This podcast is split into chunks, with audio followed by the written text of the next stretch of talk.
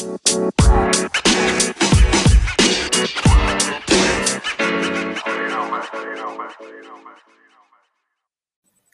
evening, everyone, and welcome back to the Bundesliga show brought to you by Over the Bar. Sorry we're a couple minutes late. It's very rare that me and Mark are ever late, so we'll, we hope that you uh, let us off.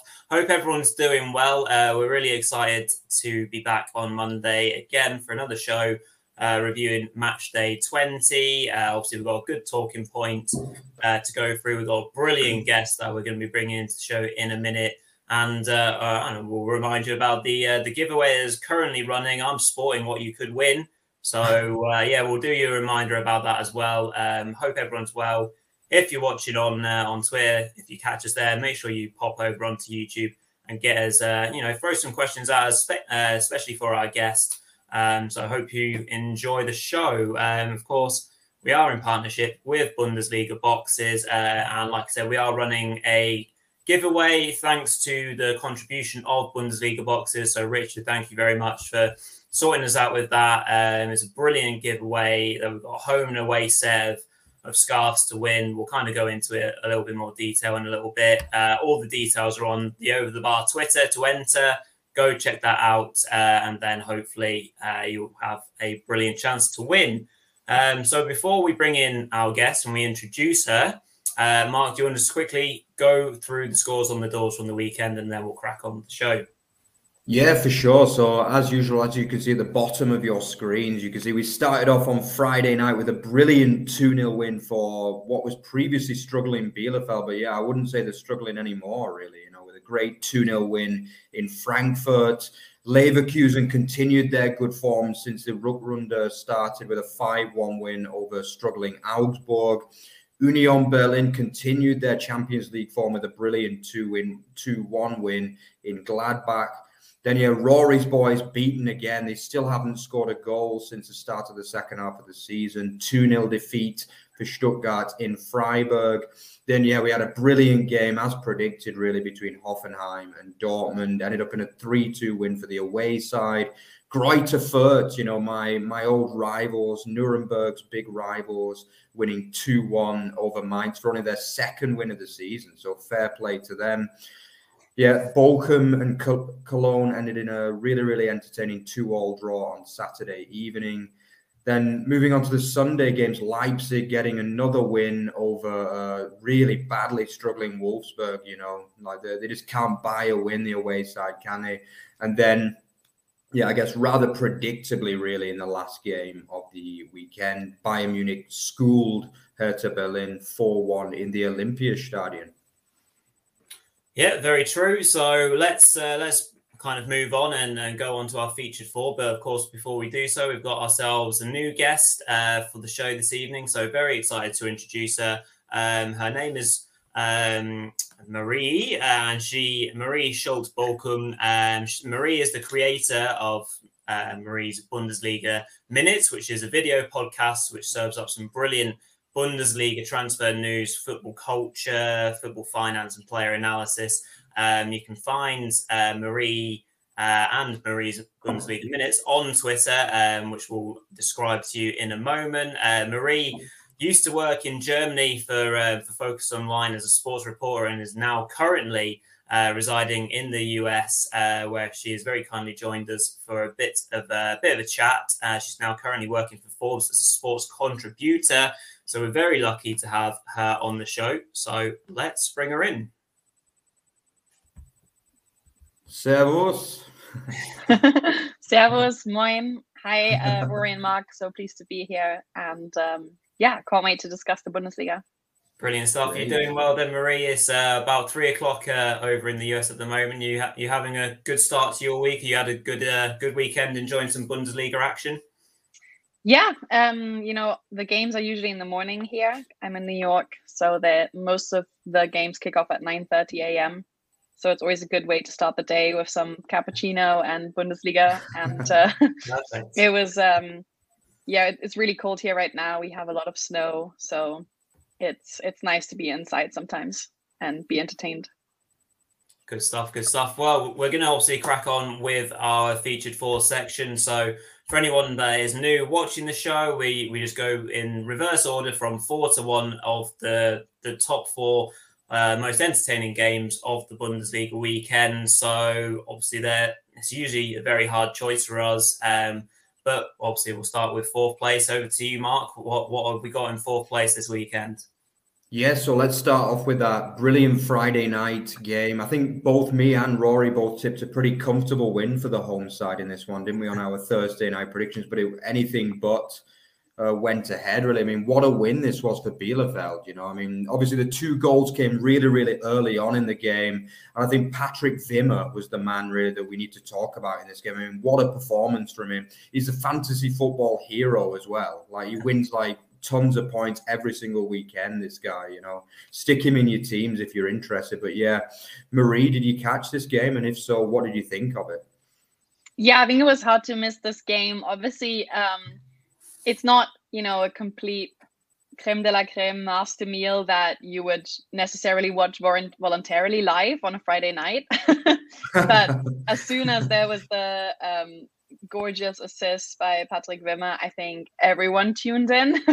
Yeah. and um, caught caught the, you know, the masterclass there. And it's like you guys said, you know, Frankfurt has been in such good form lately. Um, mm-hmm. They were playing at home. Everything was set for like a comfortable home win. But, you know, Bielefeld had um, something, you know, to say in this game. So it was it was really fun. And I think, you know, it's it's one thing having the skill to, in Germany, we call it a Rabona. Um, yeah, you know, yeah. It's named for a Maradona. I'm, maybe it's the same in English, but it's yeah. one thing to pull that off in training, but it's another thing to have the guts to do that, you know, in a Bundesliga match, and especially when you're that young.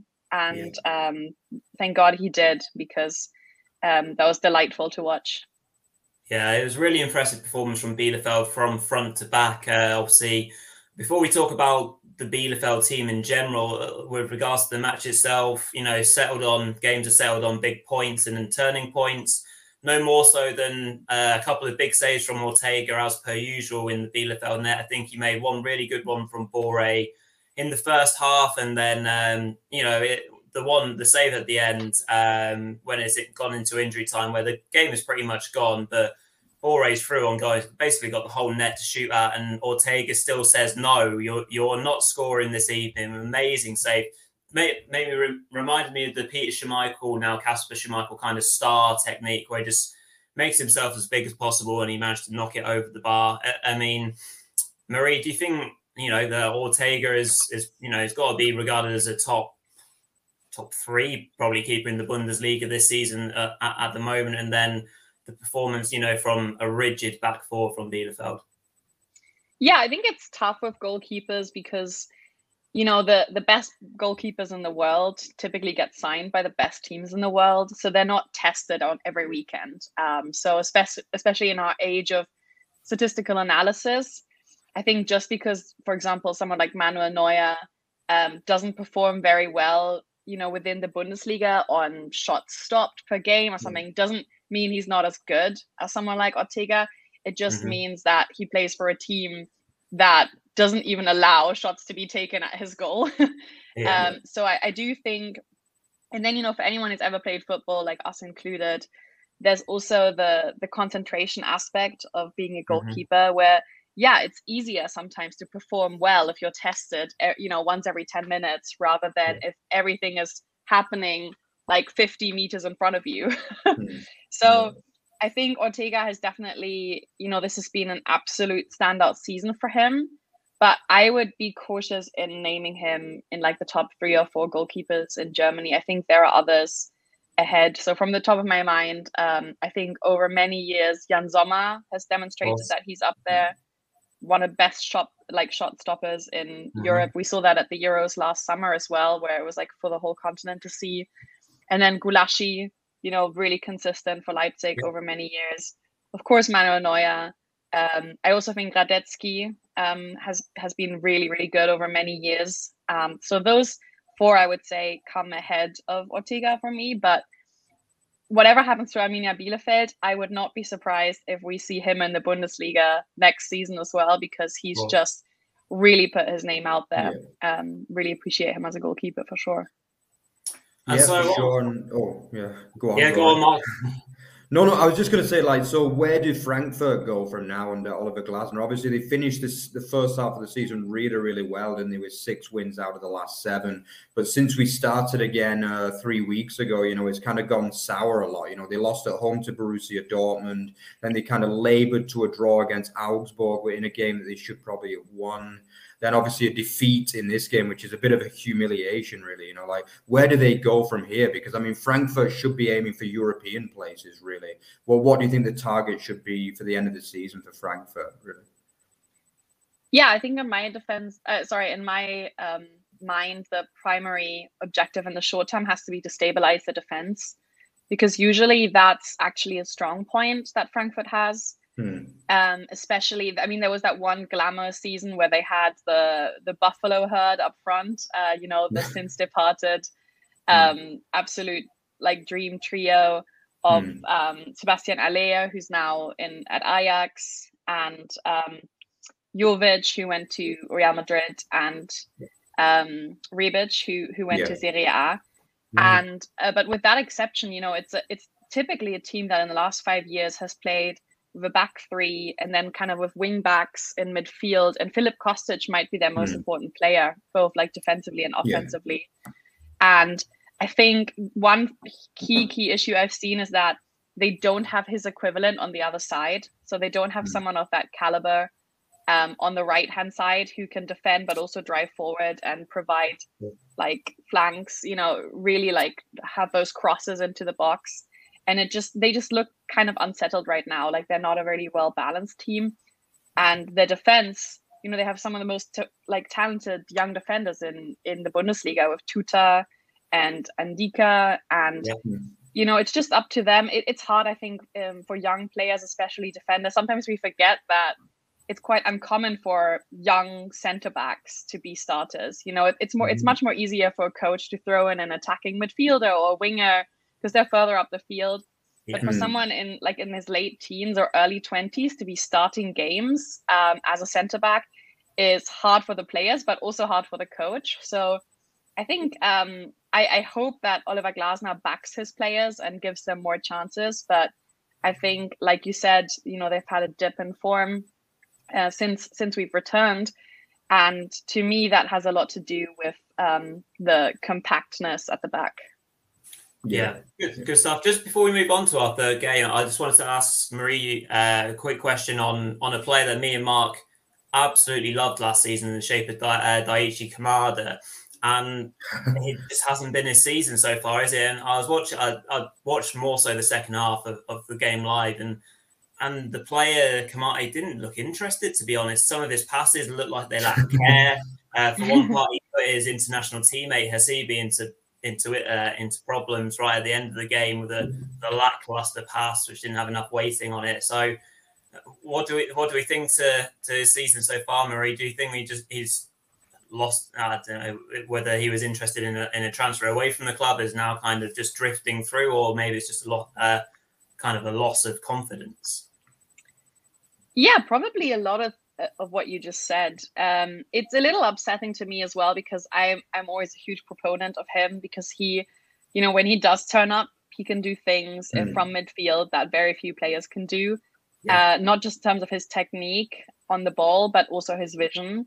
So I remember he was one of those players that a few years ago when he first joined Frankfurt always turned up in the Europa League and like would always have like way better assists and goal numbers in the Europa League than in the Bundesliga. And, you know, make of that what you will about the player. It, it just seems like he's someone that needs a bit of a push and um, is perhaps not really like, like you mentioned Hasebe, which is great, because Hasebe is such a leader that mm-hmm. players rally around and who's yeah. going to turn up no matter what. And Daichi Kamada, he's young, um, you know, he's he's foreign to the league and to the country for now. Um, and it just, I think he's not that type of player who's gonna, you know, bring his best game when the rest of the team doesn't. And that's a bit concerning, because I think on talent alone, based on his debut season, I was like, oh, he will not be in Frankfurt for long. You know, we'll mm-hmm. see him at a better club uh, in Germany or abroad. And now I'm having doubts, because mm-hmm. you do need that extra, I don't know what you want to call it, if it's an attitude thing or a discipline thing, um, just, you know, consistency, you know, as well. He He's missing some of that. But again, sometimes I watch Frankfurt games just to see what he does. Yeah. um, so it, it reminds me a little bit of when Amin Arid was at Schalke. He was also that type of player who is so, you know, someone who you go to the stadium to watch. But also when Schalke was terrible in the last season, he was also terrible. And now he's at Marseille. So he did earn a move to a really, really good team. Mm-hmm. And so I hope that Kamada, you know, has that in his future. But I also hope that he earns it through some more um, performances in the Bundesliga that we all want to see. Yeah, absolutely. Couldn't agree more. So, so yeah, let's move on to game three, yeah, which was obviously a, a bit of a hammering, really, wasn't it? I mean, Leverkusen absolutely destroyed Augsburg. Obviously, Augsburg having a difficult season, but I think pretty much everyone predicted that. You know, I think me and Rory both had them down as second bottom uh, at the end of the season, didn't we? And we got a bit of stick for that, actually. You know, a lot of people saying, what, Augsburg, second bottom? Give me a break, you know. But as it's turned out, you know, they've struggled a lot. And despite the big money signing for, of obviously Pepe, they've not really improved since the break. You know, I think they've only taken, what, one point since the the break returns. So yeah, it's not been a great run of form for them, has it? But I just want to focus on Leverkusen at first. You know, obviously the man of the match in this game was obviously Moussa Diaby. I mean, what a performance this was, banging in the hat-trick. What have you made of him this season, uh, Marie? Yeah, it's it's funny that you guys mentioned fantasy um, earlier, because I made the terrible, terrible misjudgment of selling him after like oh, six match no. days. And it's just painful to see like one of my friends, because we're in a closed league. Uh, we play Kickbase, which is like a German fantasy manager managing game. And it's just so painful to see every every week he's like in the top team. Mm. Um, so yeah, poor judgment on my part. He is just an absolute beast, you know. And I think, I don't know where his ceiling is, because he, I think his key strength is that he can get past players. Um, mm-hmm. Either, you know, with his body, he's very strong for someone so young, uh, with his speed, with his dribbling qualities, one v one. And then he's not a winger that like glues to the wing, you know, he pushes inwards, he shoots, and he's just so, so efficient as an attacking player. And it's gonna, it, it's just such an asset for Leverkusen. And I, I'm kind of like, I think Leverkusen are back where they're supposed to be, because mm-hmm. at the end of last, um, at the end of the Hinrunde, at the first half of the season, when they were yeah. kind of like, they kept dropping, I was like, what is going on? Because they have such a talented squad. And yeah. I I remember I tweeted, because I was frustrated with what was happening with them, that it's very rare for a team to have such a selection of European top talents at one time. And it reminds me of like Ajax Amsterdam in twenty nineteen, twenty twenty, you know, when they had that Champions League run and they had some yeah. of the best talents that were later, you know, absolutely plucked apart by European elite. Um, or as Monaco, when they had um, Lemar and Mbappé and Bernardo Silva right. playing for them at the same time. And, you know, I think we it, it's worth compare like throwing those names out there, because, you know, they have um Schick, who's still quite yeah. young for a center forward. They have Diaby, they have Florian Wirtz. Uh, obviously they're the top three um in terms of like brand name, but then also like guys like Tapsoba, um you know, they just have so much quality. And um it, it, it's horrible to say this at Augsburg, but it was like fun just watching them actually deliver for once on that talent. I, I really enjoyed that.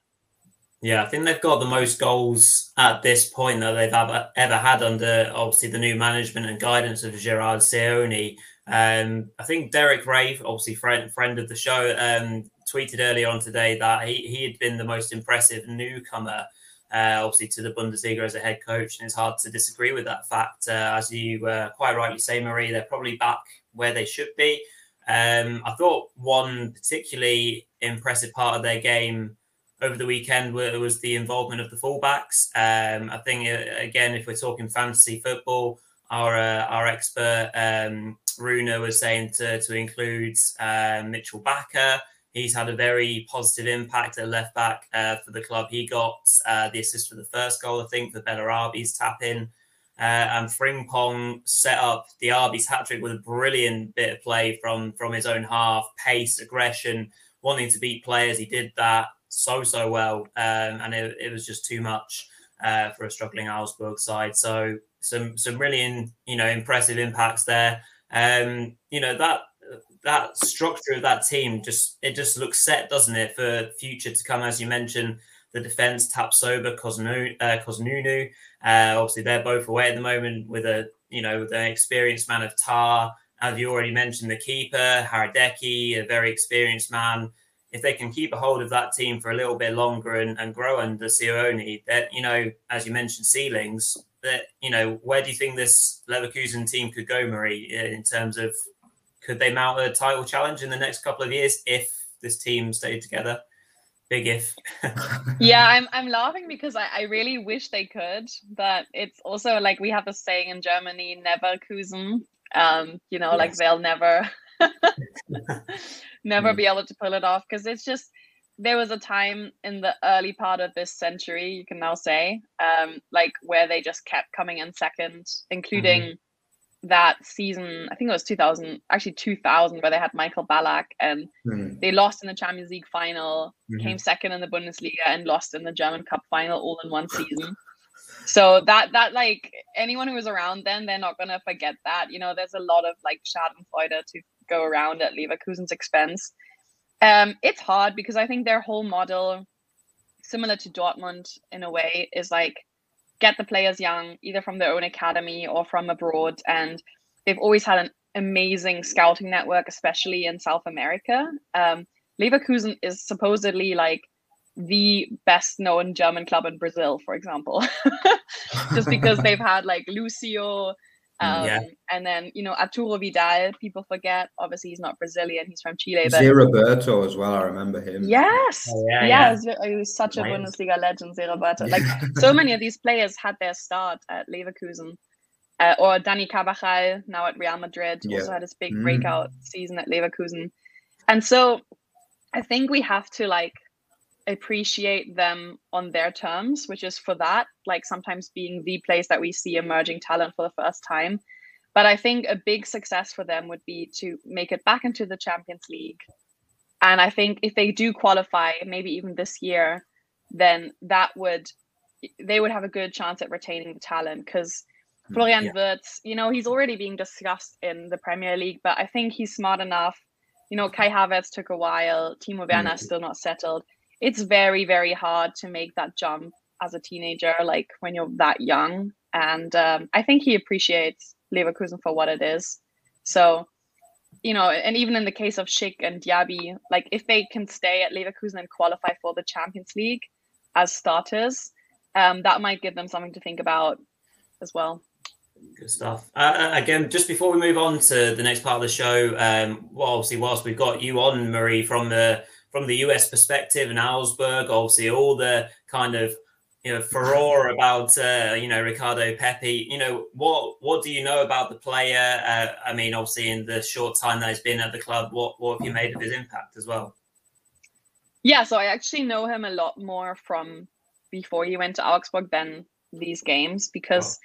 he I, I watched a lot of the U S national teams games um, last year. Now we have to say mm-hmm. like twenty twenty-one. Yeah. Um, in the qualifiers, and he was an absolute sensation. You know, he was an eighteen-year-old starter on the men's, like on the senior team, and he was one of in a really, really good team. You know, the U S now they're starting eleven. They all play Champions League pretty much from the front to the back, so it's it's really impressive. And he was just this guy from the M L S, and everyone was like, "Who, you know, who is he?" And because even in in the U S, most soccer fans, as you know, we call it here. They follow European, the mm. European sports. Yeah. So they'll follow Champions League, Premier League, Bundesliga, rather than their own league. And he just came out of nowhere. Uh, F C Dallas is one of the best academies in America. It's also where Chris Richards, um, yeah. obviously a Bayern Munich signed player who's now on loan at Hoffenheim, got his start. Weston McKennie got his start at F C Dallas's academy. So he he had a good beginning, and he just he knows where the goal is, you know. For the U S men's national team, he's he's someone who will like find the most direct path, and he can head, you know, he can score with his head, he can score with his left foot, right foot. And I think it's brave to move in the winter to Germany from like Texas.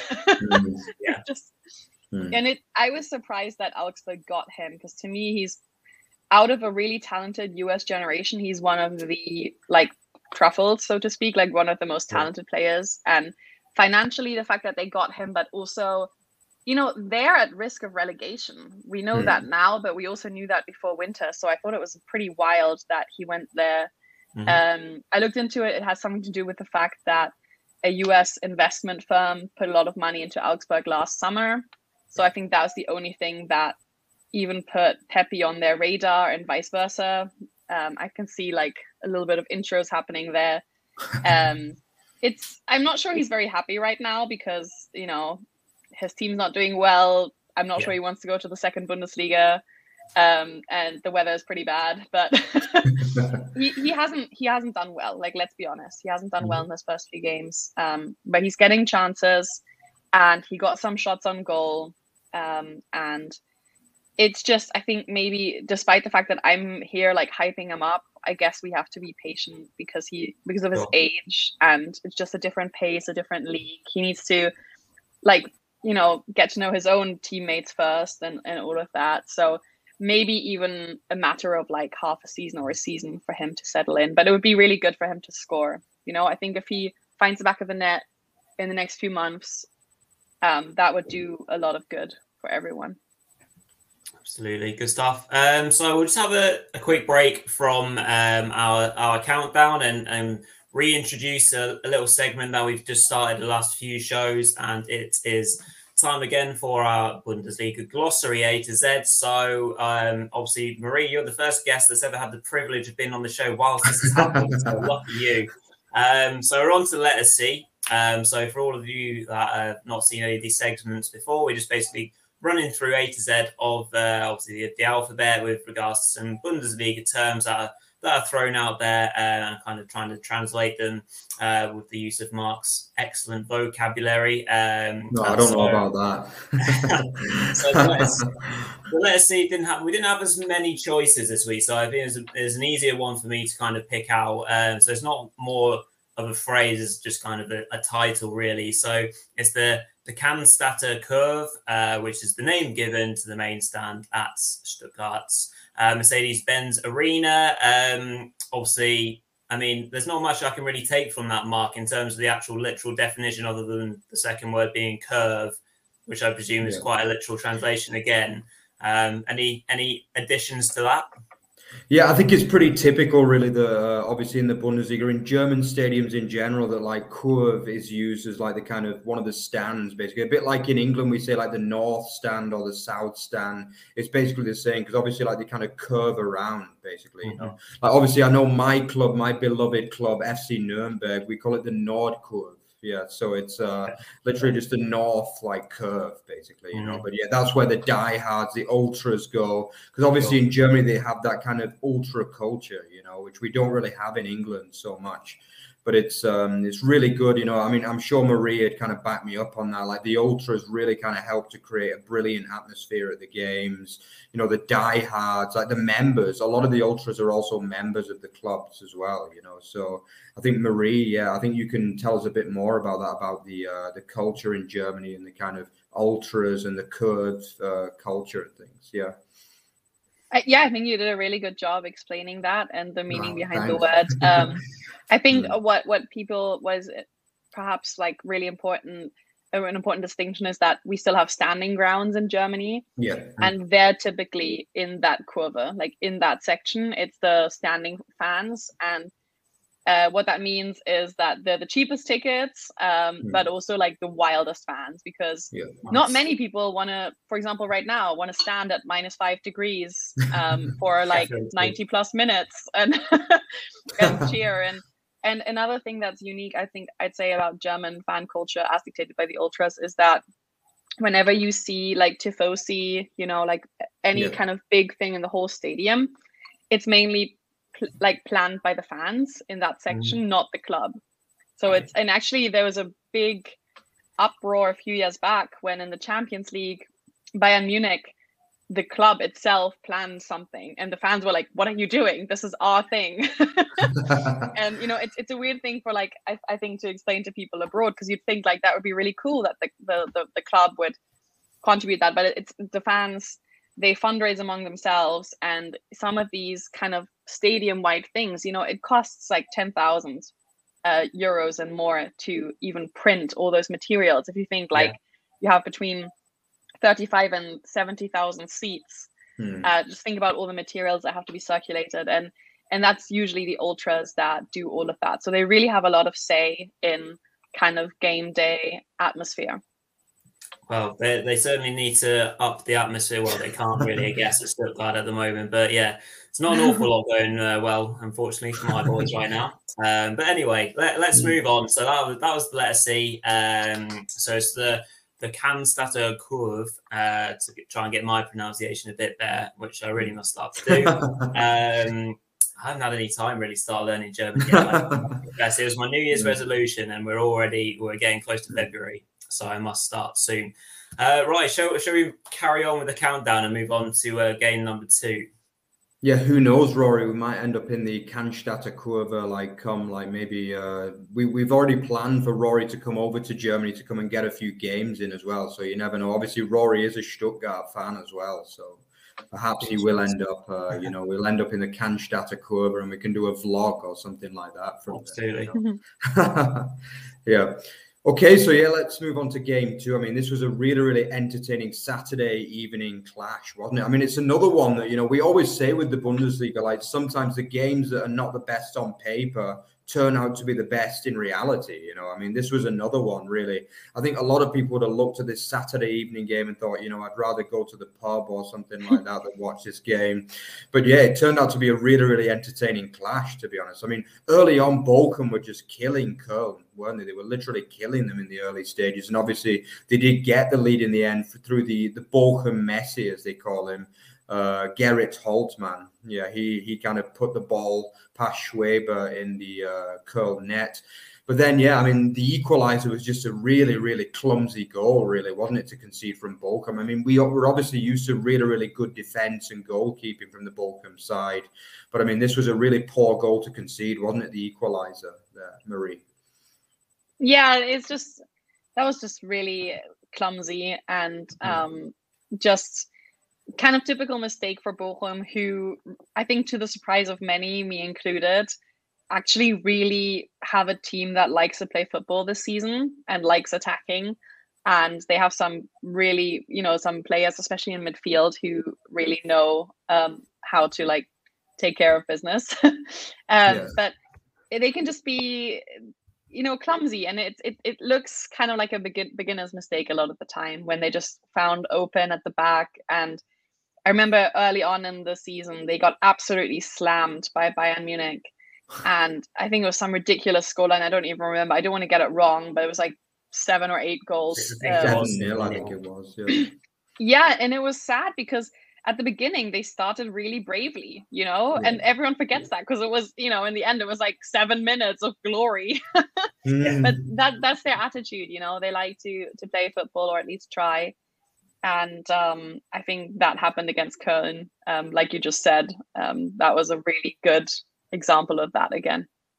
Yeah, they would have been very disappointed to have gone in at the break two one down, though, after um, obviously a, a messy equaliser. But uh, there's no doubt about the quality of the second goal.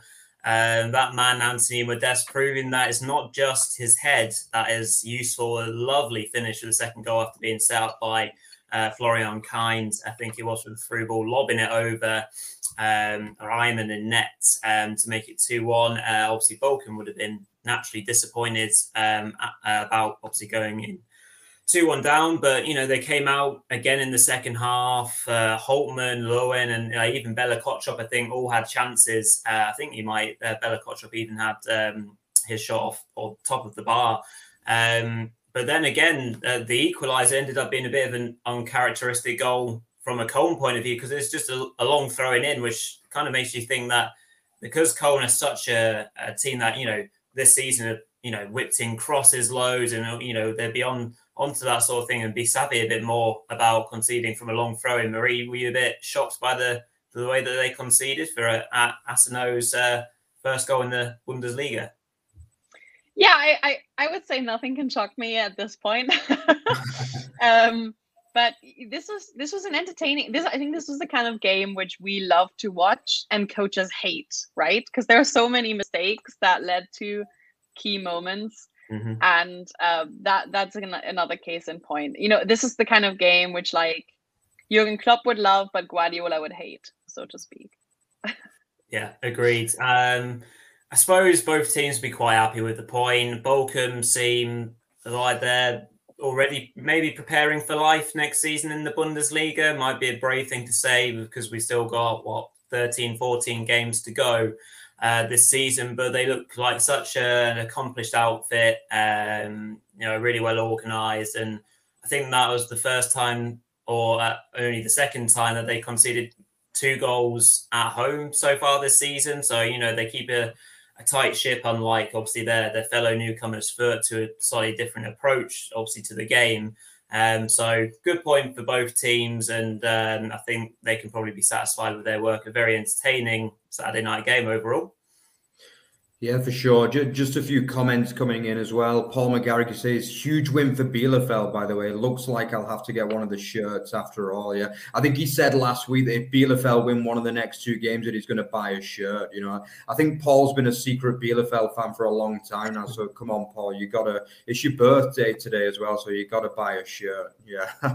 Happy birthday, by the way, Paul, yeah. Yeah, also, yeah, we got um, Gary Jones saying, I would also say it's a big point for Balkum this weekend as well, yeah.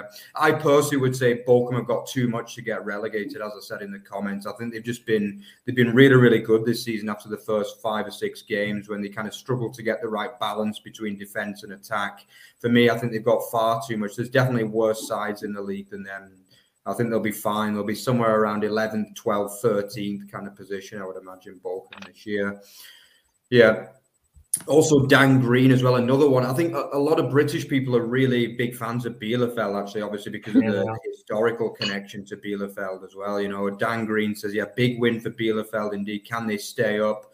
This surely gives them hope. Can they stay up, Marie, do you think? Um, yeah, I mean, like, you know, there are a few teams that are in the same position that are kind of struggling and trying to punch above their weight, Augsburg included. We spoke about Augsburg. And I would say on paper, Augsburg probably has a slightly more talented squad than a team like Bielefeld, but Augsburg can't score. You know, they really yeah. struggle in mm-hmm. front of goal, and Bielefeld is better in that regard. So I think a lot of this will come down to the games where these teams play each other, their direct rivals. And yeah. that's why I agree with your viewers that, like, despite what happened in the game, for Bochum, it was a huge point to win against Cologne, um, against a bigger a, a bigger club um, that is higher positioned in the table, but still not completely safe either. You know, they're yeah. kind of in the same region. And um, yeah, because I think those will be the big points. And we call them like the six point matches, you know, like yeah. if you win against your direct rival. Yeah. So I think a lot of it will come down to to that. Yeah, absolutely. I couldn't agree more. Yeah. So let's go on to the game of the weekend. I think it's a pretty clear one this weekend, really. It was an absolute classic, really, between Hoffenheim and Dortmund.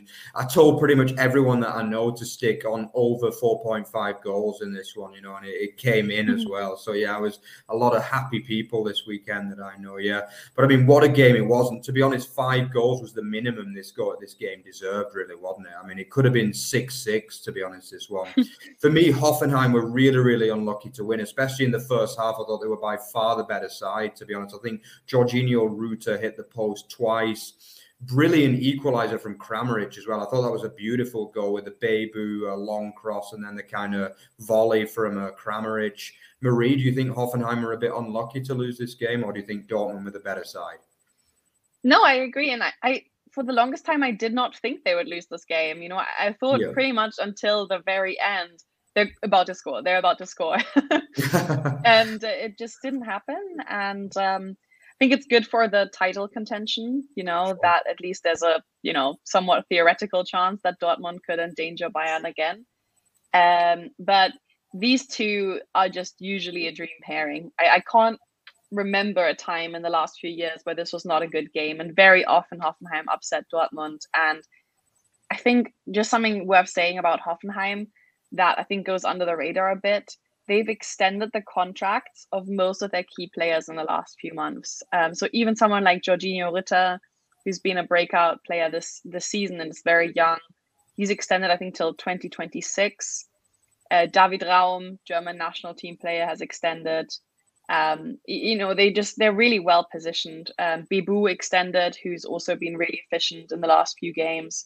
Yeah. And it's not a coincidence that they're so high up. And I think it's also, they deserve it a little bit because they held on to Hoeneß, their young coach, after mm-hmm. a disappointing first season, but yeah. they really put a lot of, tr- of trust in him. They pulled him up from like the amateur ranks or like at yeah. least the, you know, lower divisions and of youth and um, lower division football.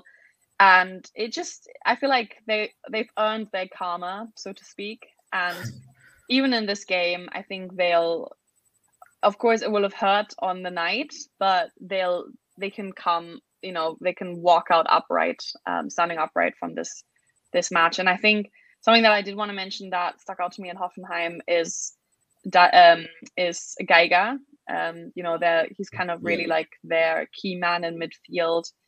And so Dennis Geiger, he's, he's still, I think he's twenty-three or something. He's really young. He's had some terrible, terrible injuries, but I definitely think he's a player to watch because um, he, he's a really intelligent player. Yeah, he's been really impressive so far this season. I've uh, enjoyed watching him. Um, and Hoffenheim do look really set, but they'll be amazed to think how over the course of one hundred eighty minutes against Dortmund that they weren't able to get at least one point from, from a possible six, because the reverse fixture was, oh, well, it was still three, yeah. it was three two, wasn't it? Of course it was, but um, they played so well, so aggressively. Um, I thought they were really, really unlucky. Um, From from the Dortmund perspective, then Marie, obviously they you know they they're kind of producing these results and keeping, as we said, a, a theoretical title race on, on the go. What what do we think? I mean, me and Mark will wax lyrical about the things that we think Dortmund need to progress. What what are your kind of thoughts on what Dortmund need to do to make that next step? Um, like kind of foregoing the things about Haaland and whether he will or won't be at the club, and you know next season. Yeah, I, I read today that he had um, some mu- muscle issues with training. So it'll be interesting to see what happens there because, of course, he did miss some games um, this season already. And I think a lot depends on Donyell Malen. He was a really expensive signing. He's young. He scored twenty-seven um, goals in for P S V Eindhoven last year, and he hasn't really delivered on his promise yet. And I think you know, he did really well in this match against Hoffenheim. Yeah. He really turned up, and I think some eyes will be on him um, moving forward. I also, I think they have another asset kind of tucked away, and that's Gio Reyna, who's been injured for a long, long time. Um, he's really done well for Dortmund. Whenever he's been fit, he's been a starter. He's been a contributor of goals, uh, a threat. And if and when he comes back, hopefully after the international break, um, that could help Dortmund a lot. I just, it it's just, they're like always this, there's always some, that something unfulfilled promise vibes you get from Dortmund.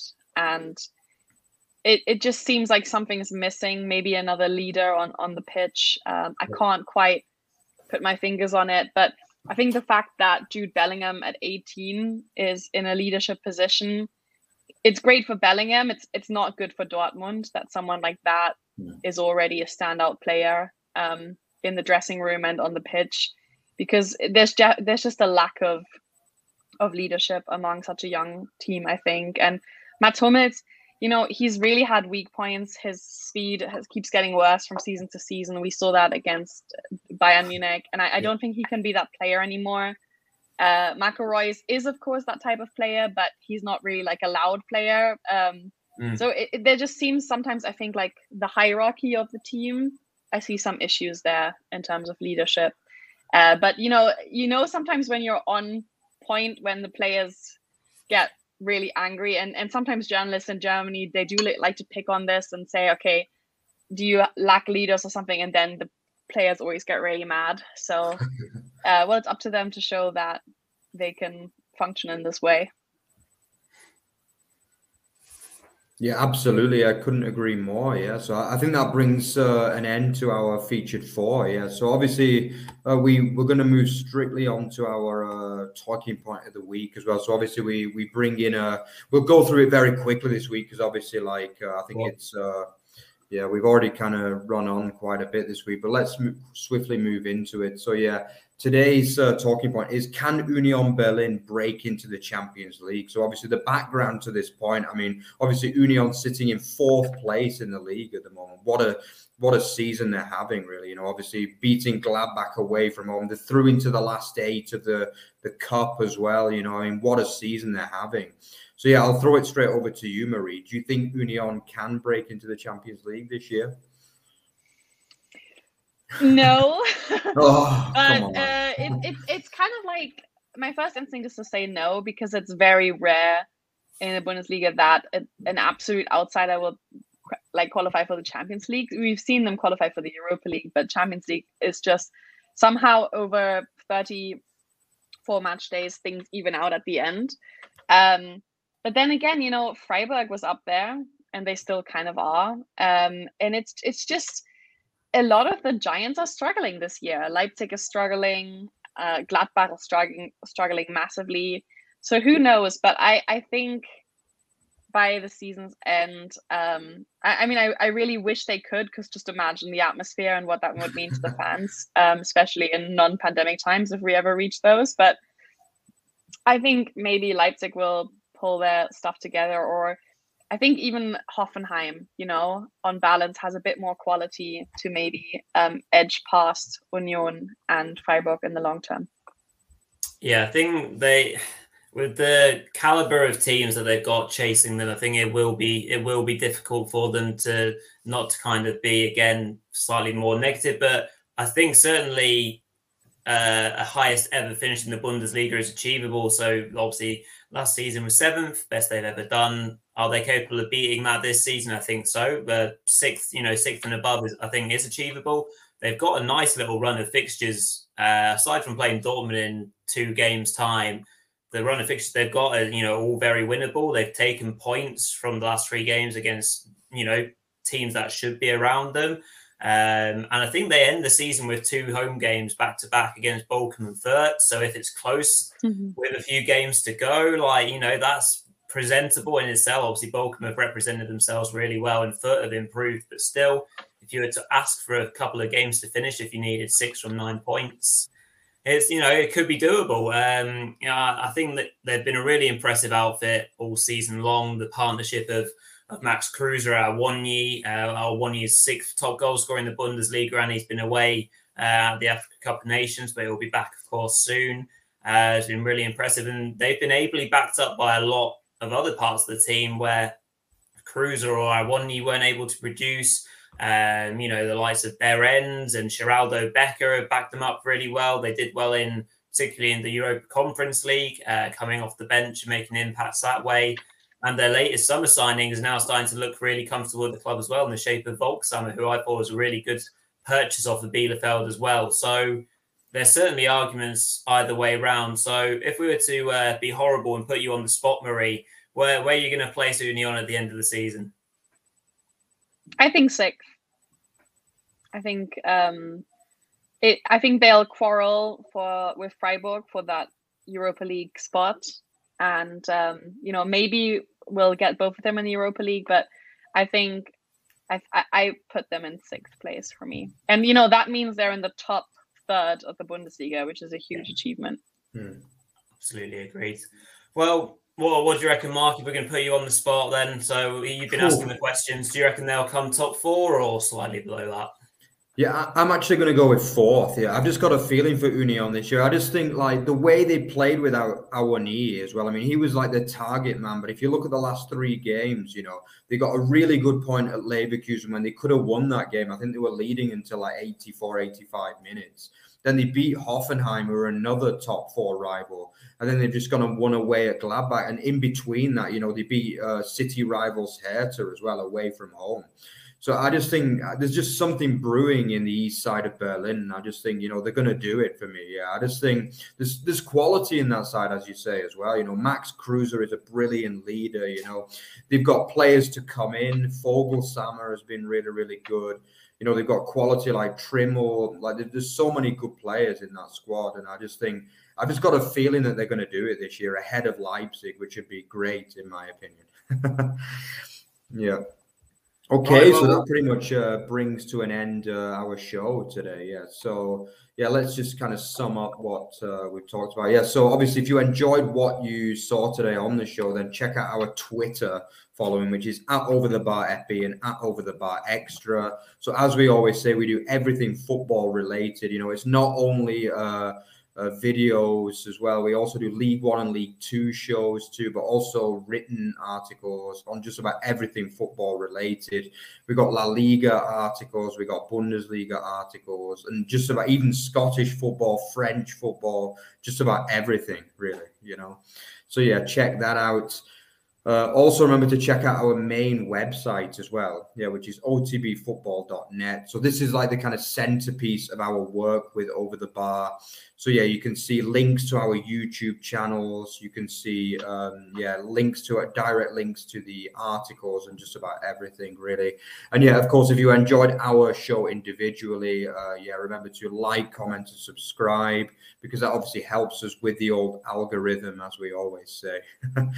Yeah, but. Uh, remember to do that. Yeah, also the comments are also important. You know, we want to interact with you guys as much as possible. It was good to see some comments as well on the show this week, so yeah, keep commenting, and yeah, we'll get back to you within a day or so with what we think about your views. And thanks a lot obviously to Marie as well. It was fantastic to have you on the show today. Your views were brilliant as well. I hope everything's going fine over in New York as well. Yeah, thanks a lot, Marie. Brilliant to have you on the show. Um just a reminder everyone to to go follow Marie on Twitter. um uh, Marie's Bundesliga minutes is at Marie Minutes, both capital M's. And Marie, uh your personal account, if, if you want it to be thrown out there, if you want some more followers, um, is obviously at uh, Marie Schulte. hmm. Um So, yeah, brilliant to have you on, Marie. Really enjoyed it. Hope you had a good time, and, and we look forward to having you on and uh, maybe at the end of the season to review a few more bits. Excellent. Yeah, thanks for having me on. Brilliant stuff. Okay, so we'll see you again on Thursday for our prediction show ahead of week uh, twenty-one now. Yeah, so ciao. See you then. Cheers. Auf Wiedersehen.